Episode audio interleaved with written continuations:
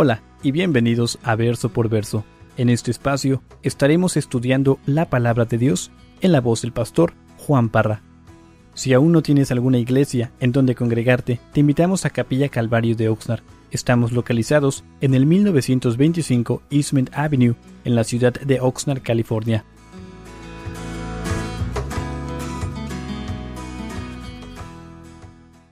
Segunda de Reyes capítulo 5 y dice así la palabra del Señor. Dice, Naamán, general del ejército del rey de Siria, era varón grande delante de su Señor y lo tenía en alta estima, porque por medio de él había dado Jehová salvación a Siria. Era este hombre valeroso en extremo. ¿Pero qué? Pero leproso. Y de Siria habían salido bandas armadas y habían llevado cautiva de la tierra de Israel a una muchacha, la cual servía a la mujer de Naaman. Esta dijo a su señora, si rogase mi señor al profeta que está en Samaria, él lo sanaría de su lepra. Entrando Naamán a su señor, le relató diciendo, así así ha dicho una muchacha que es de la tierra de Israel. Y le dijo el rey de Siria, anda, ve, y yo enviaré cartas al rey de Israel.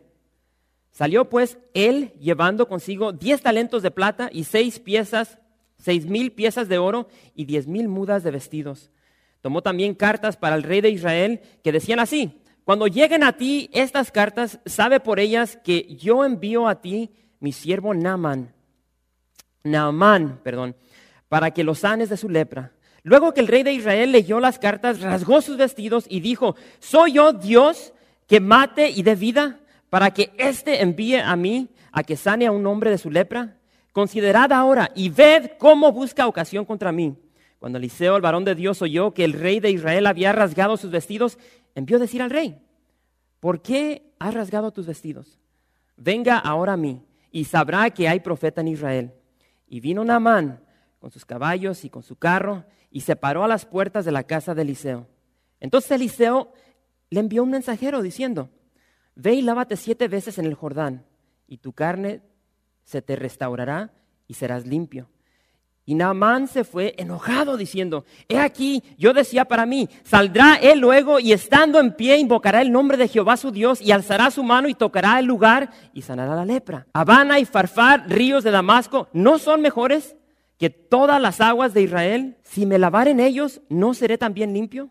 Y se volvió y se fue enojado. Hermanos, ¿cuántos de ustedes han leído esta historia? de, pura casualidad. Si la has leído, haz las manos, casi la mayoría. Hermanos, va a ser de bendición esta historia. Espero que lo sea, así como fue para mí. Entonces, ya la leímos, ahora vamos a empezar a, desarrollar lo que está sucediendo aquí. Hermanos, yo no sé ustedes, pero yo llego a la porción la cual tenemos delante de nosotros en esta, en esta noche. Y, y, hermanos, me encanta. Yo amo la palabra de Dios. Yo no sé si ustedes tienen ese amor por la palabra de Dios. ¿Por qué?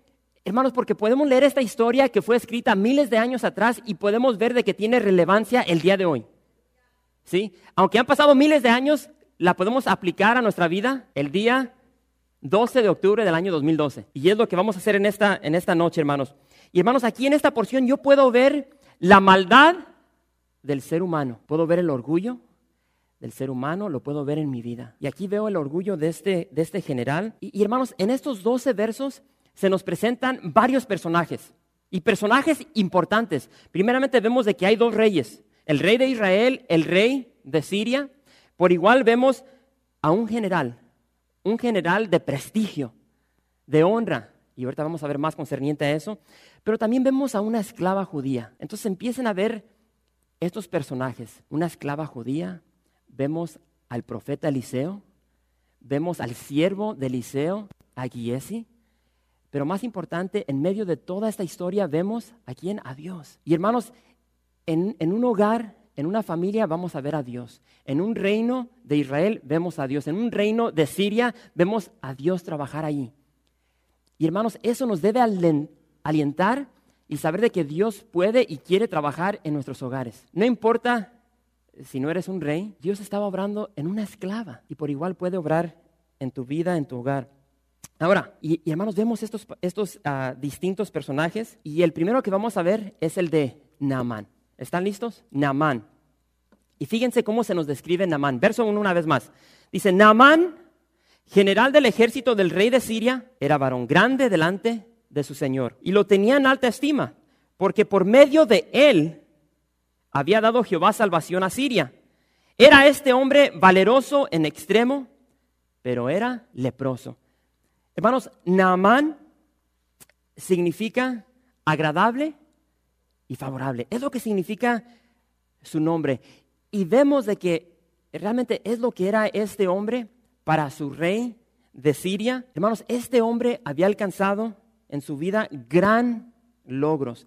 Ahorita es el general de un reino poderoso, el reino de Siria. Y hermanos, fíjense cómo se describe la vida, la vida de este hombre.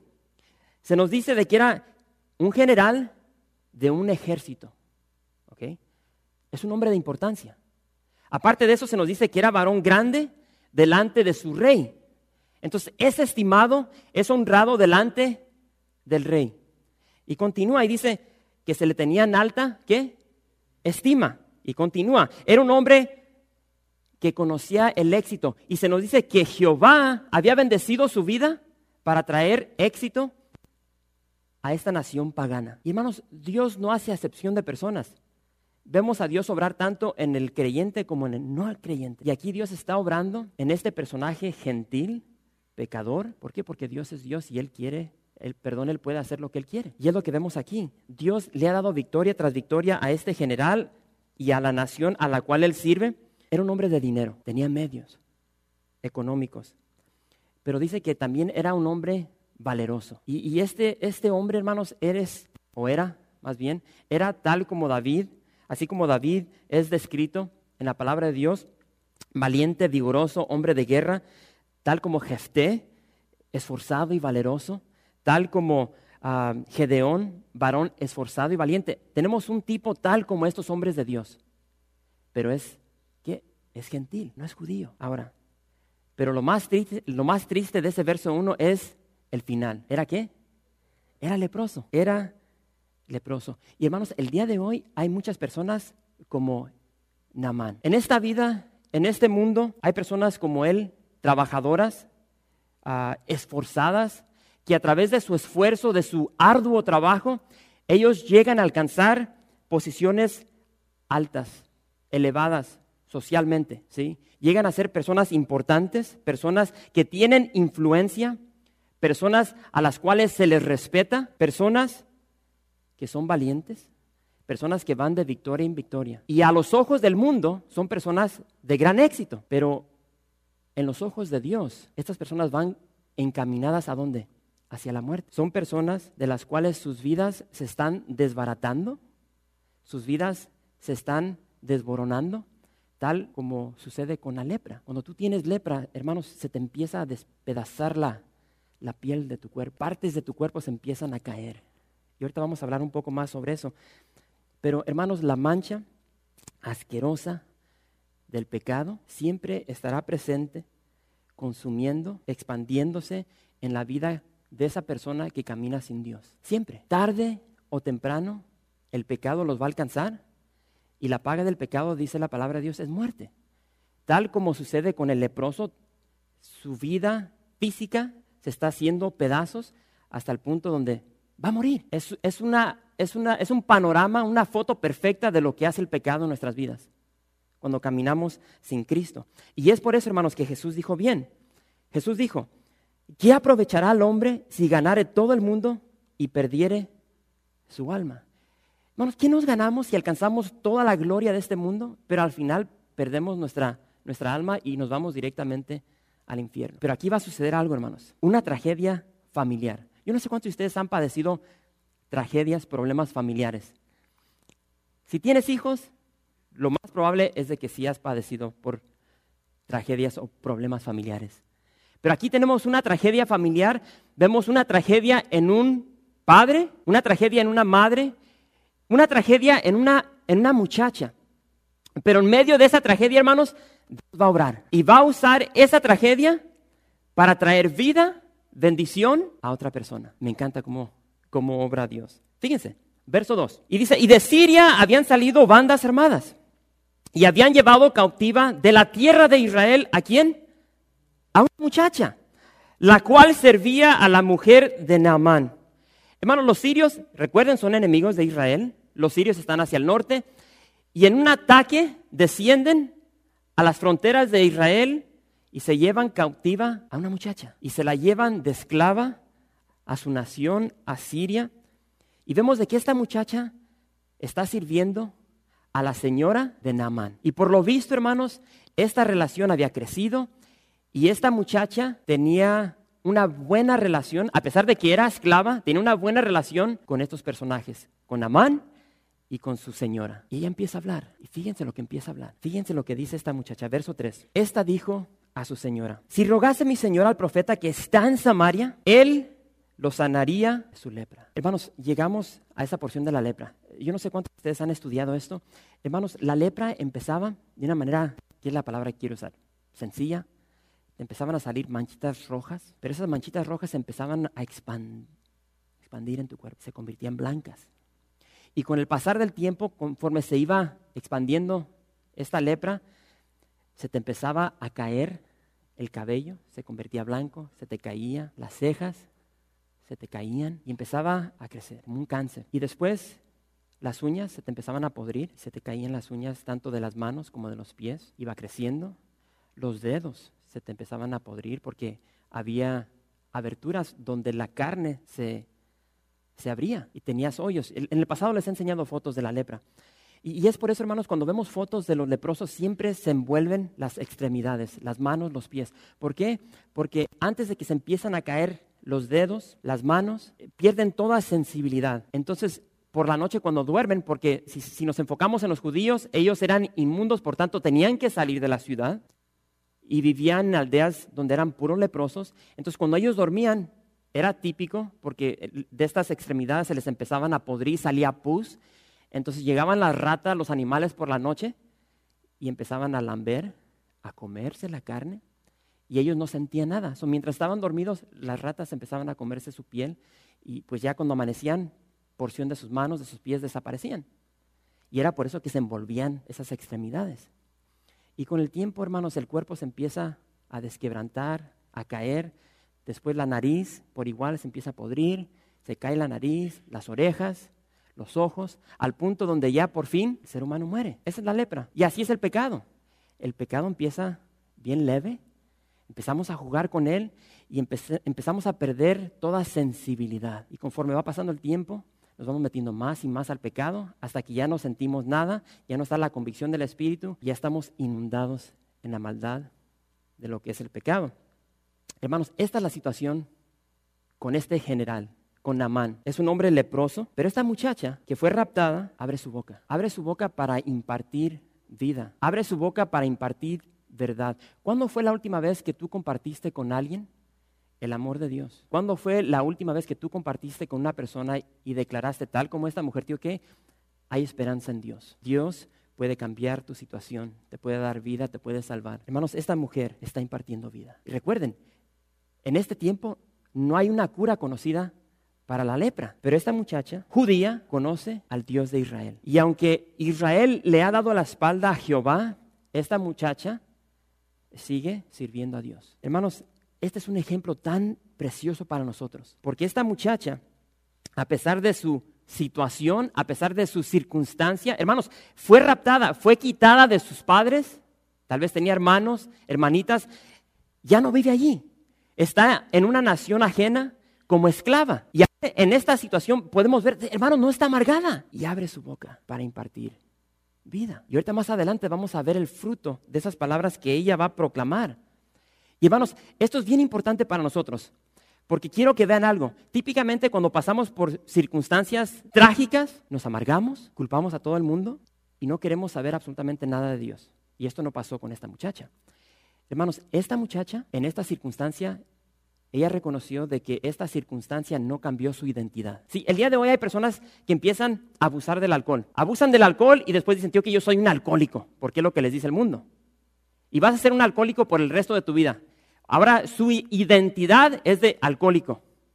Drogadicto. Abusan de, de las drogas, va a ser un drogadicto el resto de su vida. Ya son mentiras. Y podemos hacer una lista de todas las tragedias. Mujeres que son violadas ya se consideran mujeres violadas. Asocian lo que viven, lo que les pasa como parte de su identidad y no es así. Nuestra identidad está en Cristo. Las cosas viejas pasaron, he aquí, todas son hechas nuevas. Entonces, esta mujer, esta muchacha, a pesar de que está en una nación ajena, a pesar de que es esclava, ella sigue siendo, ¿qué? Judía. Ella sigue siendo hija del rey. Ella sigue siendo hija de Jehová. Por tanto, puede proclamar verdad, puede proclamar vida. Pero tú hablas con personas que están complejadas que siguen viviendo en el pasado, oh, pues e, es que yo fui violada y esto y el otro, o oh, es que yo era alcohólico, yo era drogadicto, es que yo era un violador, y siguen viviendo en el pasado. Pero en Cristo somos nuevas criaturas. Y es lo que me encanta de esta porción. A pesar de su situación, ella sabía quién era en Cristo o en Jehová. Hermoso.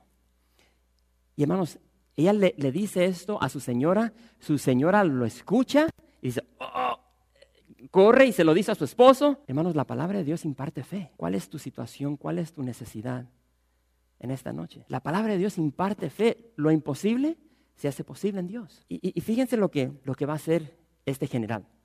Verso 4, 5 y 6. Porque ya recibió las noticias. Verso 4, entrando Naamán a su señor. Ahora está delante de quién? De su rey. Mm. Entrando Naamán a su señor, le relató diciendo, Así, así ha dicho una muchacha que es de la tierra de Israel. Y le dijo el rey de Siria, anda, ve, y yo enviaré cartas al rey de Israel. Salió pues él llevando consigo diez talentos de plata y seis mil piezas de oro y diez mudas de vestidos. Tomó también cartas para el rey de Israel que decían así, cuando lleguen a ti estas cartas, sabe por ellas que yo envío a ti mi siervo Naamán, para que los sanes de su lepra. Hermanos, la historia no nos dice cuánto tiempo lleva Naamán con esta lepra. No sabemos hasta qué puntos está desarrollada en su cuerpo, pero lo cierto es de que estas palabras le han impartido esperanza. Las palabras de esta esclava le han impartido fe. Llega ante su rey y está pidiendo permiso para descender al sur a otra nación, a otro rey a otro Dios, es como si ustedes ahorita dijeran, tío, ¿qué? Yo tengo esta enfermedad, yo tengo cáncer, tengo sida, voy a ir al Dios de los mormones. Y llegan ante el pastor, llegan ante el rey de la nación, una nación que es cristiana, llegas ante el rey, ante el pastor. Pastor, tío, ¿qué?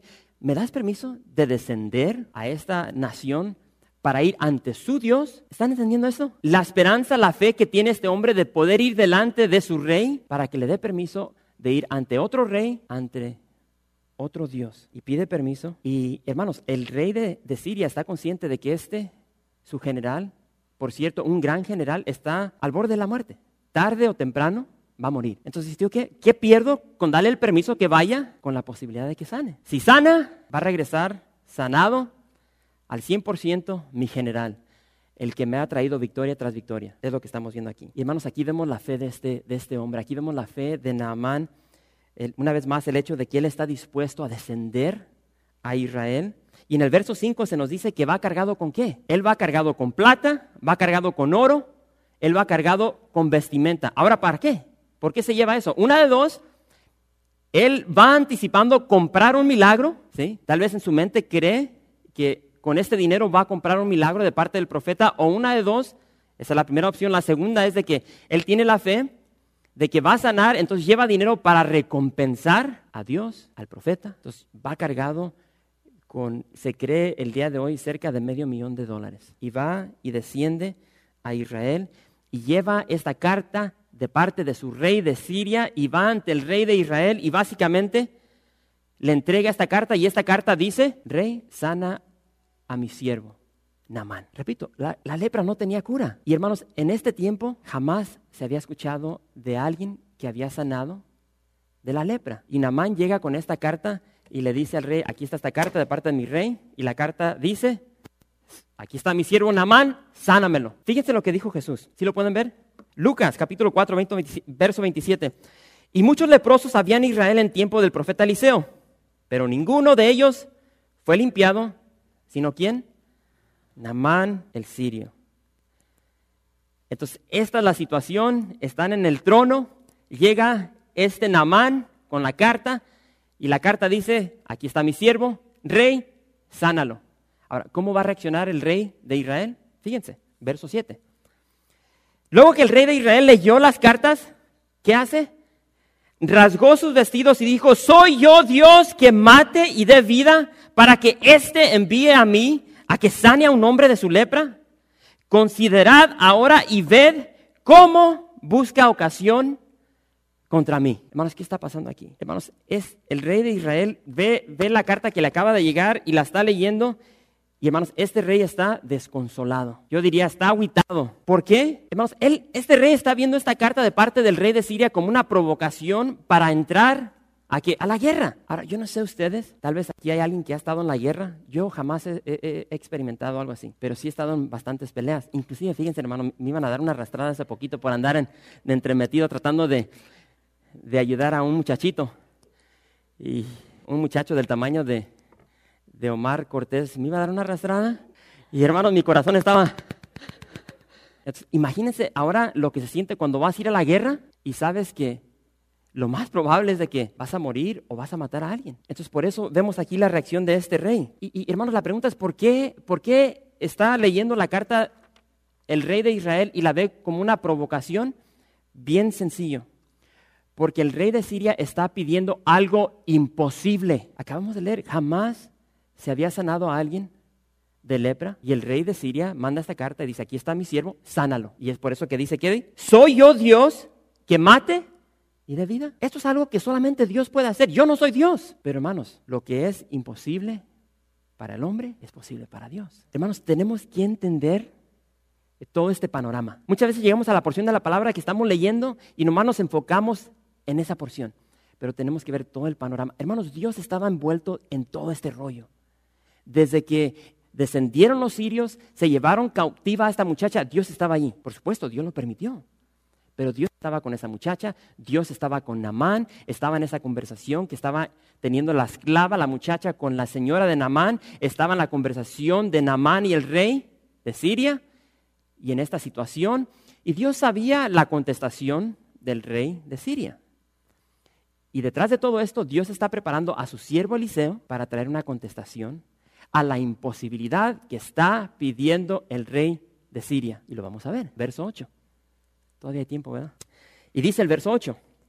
Dice, cuando Eliseo, el varón de Dios, oyó que el rey de Israel había rasgado sus vestidos, envió a decir al rey, ¿por qué has rasgado tus vestidos? Venga ahora a mí y sabrá que hay profeta en Israel. Y vino Naamán con sus caballos y con su carro y se paró a las puertas de la casa de Eliseo. Hermanos, traten, traten de visualizar esta situación. El rey de Israel aquí tiene en sus faldas un gran dilema. Está al borde de guerra en su mente. Él está viendo esta situación como una provocación del rey de Siria y ahora no sabe qué hacer. ¿Y qué es lo que hace? Se empieza a rasgar los vestidos. Pero Eliseo le manda palabra. Mi interpretación es la siguiente.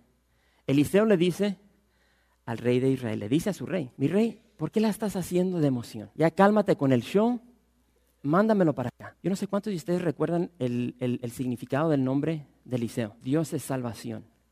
Entonces, hermanos, yo siempre les he dicho que Dios le gusta jugar con las palabras y nos da mensajes a través de ellas.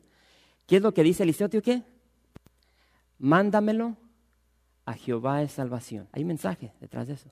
Deja de hacer un escándalo deja de rasgar tus vestidos, deja de llorar, mándamelo. Y al enviármelo a Dios de salvación, iba a ser un testimonio, no solamente para Namán, no solamente para el rey de Siria, no solamente para el rey de Israel, para toda la nación. Iba a suceder algo que jamás se había visto en la tierra de Israel. Todo esto lo ha preparado Dios por una persona, un gentil. Ahora pregúntate si no tienes valor. Dios quiere obrar en un personaje orgulloso, malvado, que no conoce a Dios, que no es de la tribu de Israel, y Dios está obrando en situaciones de rapto, donde se lleva a esta muchacha cautiva, está trabajando con reyes para el beneficio de un hombre. ¿Y por qué será que nosotros decimos, que yo no tengo valor delante de los ojos de Dios? ¿Qué va a hacer Dios conmigo? ¿Cómo me va a usar a mí? Hermanos, si ven la grandeza de Dios en esta porción de la escritura, la importancia que tú tienes, la importancia que yo tengo, delante de Dios es algo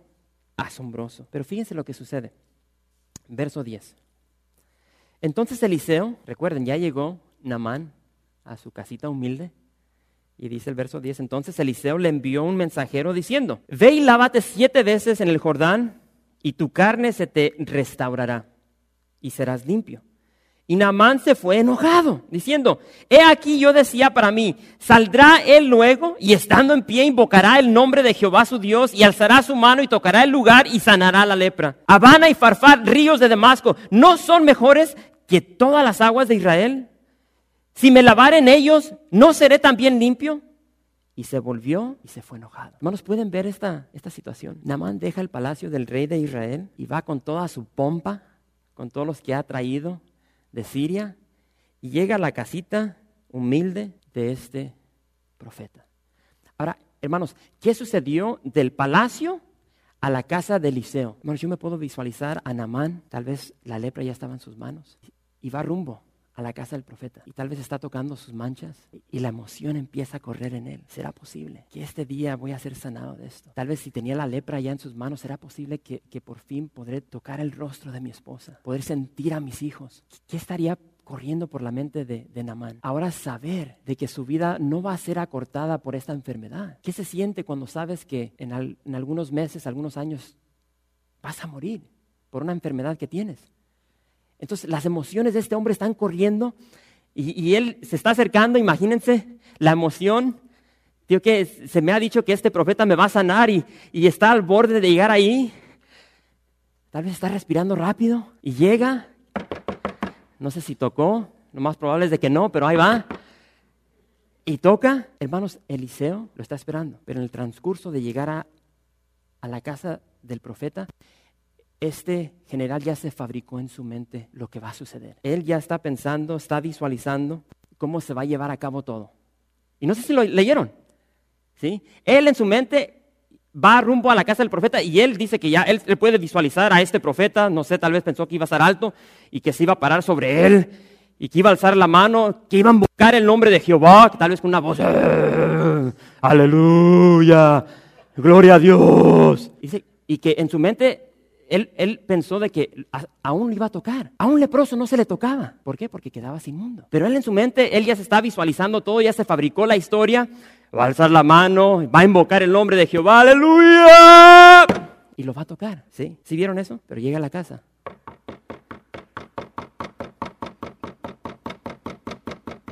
Recuerden, es un general. Él está impuesto a ser honrado. Él está impuesto a recibir lo mejor.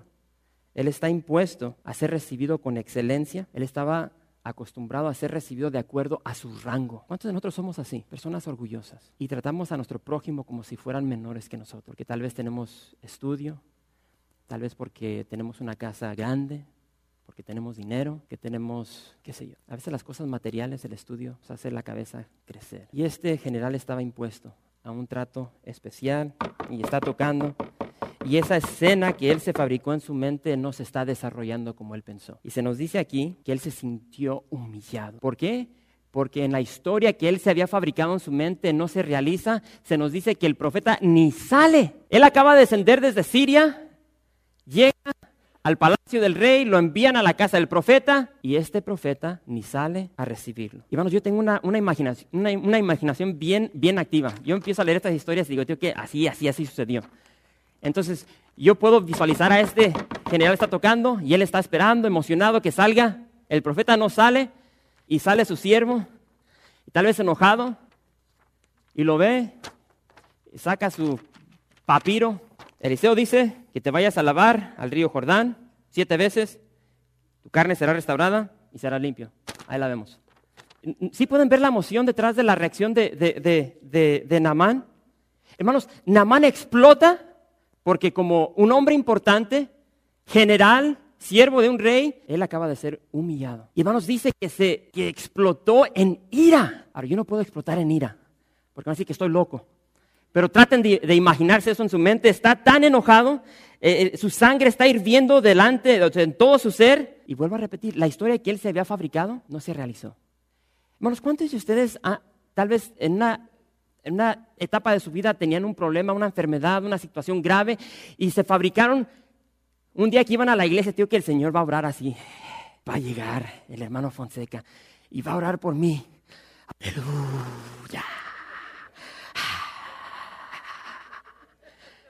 y voy a ser sanado de, esto de esto. ¿Nunca se han visualizado? Tienes una necesidad, no tienes para la renta, para el pago del carro, para comida, y en tu mente te empiezas a fabricar, así va a obrar el Señor, va a descender un, sobre del cielo. Y va a estar ahí exactamente lo que necesito. Sean honestos, nunca se han fabricado ideas así. Hermanos, yo les, yo les, yo les he dicho, hermanos, toda mi vida he padecido de, de, no puedo oír de este oído. Y hermanos, cuando yo llegué a la iglesia, yo recuerdo, tengo tiempo, sí, yo recuerdo, hermanos, eh, eh, siempre, el Señor puede hacer milagros, el Señor obra milagros. Y hermanos, yo recuerdo que cada servicio yo pasaba al frente, Señor, sáname de este. Yo quería oír, yo quería oír y pasaba y, hasta como que hacía pujero. Llegaban misioneros, llegaban de, una vez llegó un misionero de, de, Colombia, oh, que este lo usa Dios para milagros y ahí voy yo. Y me está agarrando y yo sentía que la cabeza me iba a explotar. No, aquí está, aquí, voy a ser sanado hoy. Nada, después de 20 años, hermanos, de caminar con el Señor, ¿Saben lo que hice? Fui al doctor, me agarré un aparatito y que por cierto no lo traigo ahorita, pero oigo rete bien. Y a veces nos fabricamos ideas de cómo el Señor va a obrar y nunca, nunca se desarrollan esas, escenas que nos hacemos en la mente. Y hermanos, Namán está enfurecido. Él estaba esperando al profeta. Recuerden, en, en, su mente el profeta iba a alzar la mano. Y iba a empezar a invocar a Jehová. Y llega su siervo. Eliseo dice que te vayas a lavar al río. Hermanos, el río de Jordán. Si has ido al río de Jordán, hermanos, es, es una mugrera de, río. ¿Sí o no? Donde vamos nosotros, hermanos, es, una, es la porción más bonita del río Jordán. El agua está verde, no está cristalina, está verde.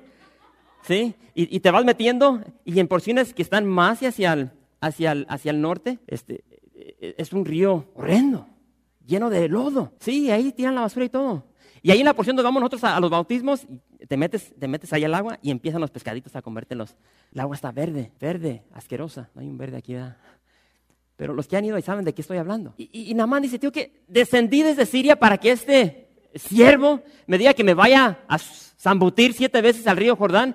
Y luego, ¿qué dice ahí? Habana, Farfara, ríos de Damasco. ¿No son mejores que todas las aguas de Israel? Hermanos, esos ríos que menciona, esos sí son ríos buenos aguas cristalinas. En su mente, una vez más, está fabricando sus ideales. Y es lo que estamos viendo aquí. Hermanos, Dios no solamente quería sanar su lepra, Dios quería sanar su orgullo. ¿Cuántos de nosotros luchamos con nuestro orgullo? Amén. Hermanos, Dios no deja las cosas a medias. Y muchas veces nosotros padecemos de enfermedades exteriores, pero el problema está en el corazón. Y Dios quería que Naamán se despojara toda su inmundicia, tanto exterior como en el interior. Hermanos, Dios jamás va a obrar de la manera que tú y yo pensamos que va a obrar en nuestra vida. Jamás. Sus pensamientos son muy distintos a los nuestros. Los nuestros son terrenales, los de Él son celestiales. Naamán, por tercera vez, lo vuelvo a repetir, había visualizado, digo yo, un servicio pentecostal, le salió un servicio bautista, apagado, sin emoción. Y en sus rabietas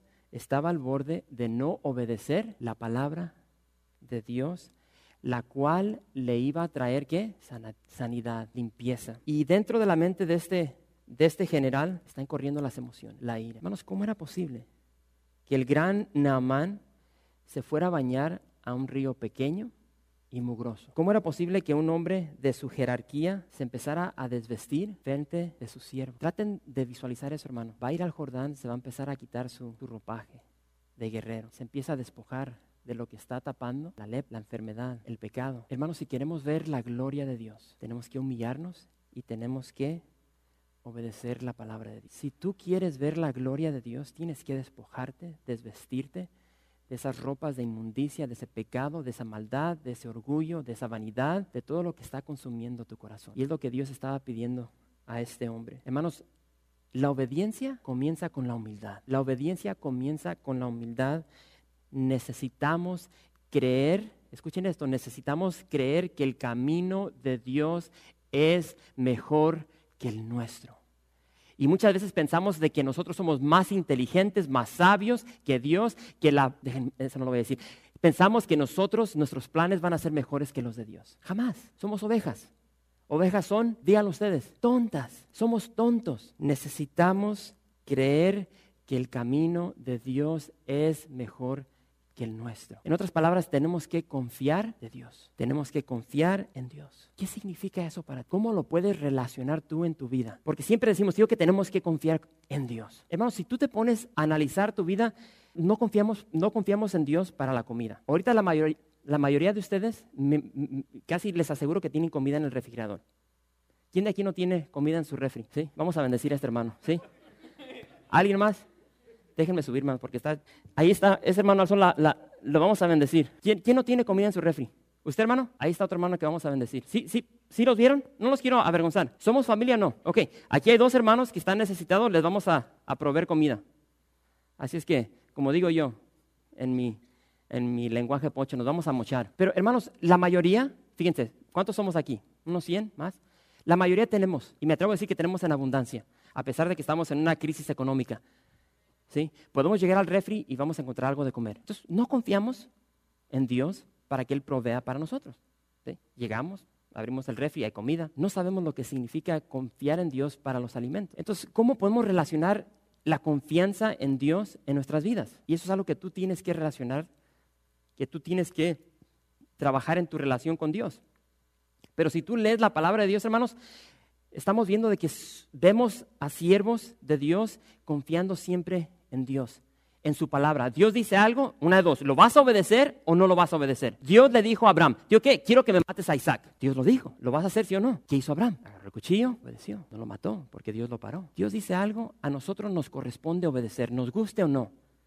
Esto no se trata de que no, pues es que ah, como que no me para, no. Si Dios lo dice en su palabra, obedece. Dios le dijo, Dios le dijo a, a otro personaje, a Noé, ve y hazte una arca porque va a llover. Jamás había llovido. ¿Para qué quiere una barca? Ok. Y empezó.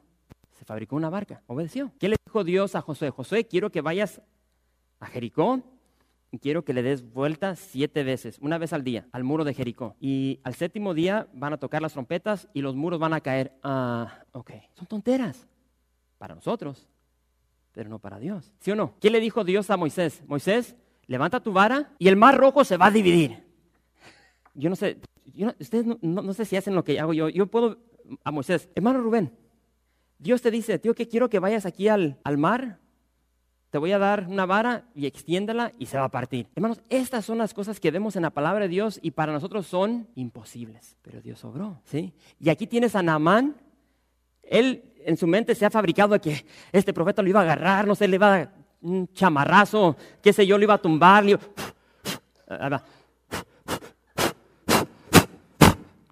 Yo no sé qué se fabricó en la mente, pero tan siquiera dice que iba a alzar la mano, que lo iba a tocar, y no sucedió como él lo tenía pensado. Ve, lávate siete veces en ese río mugroso. Hermanos, ¿sí ven cómo trabaja Dios? De la manera que menos esperemos. Para nosotros, Dios a veces nos va a decir algo, tío, ¿qué? Haz esto. Ah, esta es una tontera. Pero repito, a nosotros nos corresponde obedecer. Y si obedecemos, si nos humillamos, si nos despojamos de esas garras de inmundicia, vamos a ver la gloria Dios. Ahora, la pregunta clave es, ¿va a obedecer Namán? Ya se le dio la orden, ¿va a obedecer? ¿Se va a ir a zambutir a ese río mugroso siete veces? Porque ahorita está irado. Gracias por visitar calvariooxnar.org. En este sitio web podrás encontrar información fresca cada semana, como los servicios previamente grabados, los cuales están disponibles para ti para que los puedas escuchar en cualquier momento. Estamos seguros que este material será de gran edificación espiritual para tu vida y para tu familia. La visión de Capilla Calvario de Oxnard es ser como Jesús, aprendiendo y viviendo la palabra de Dios.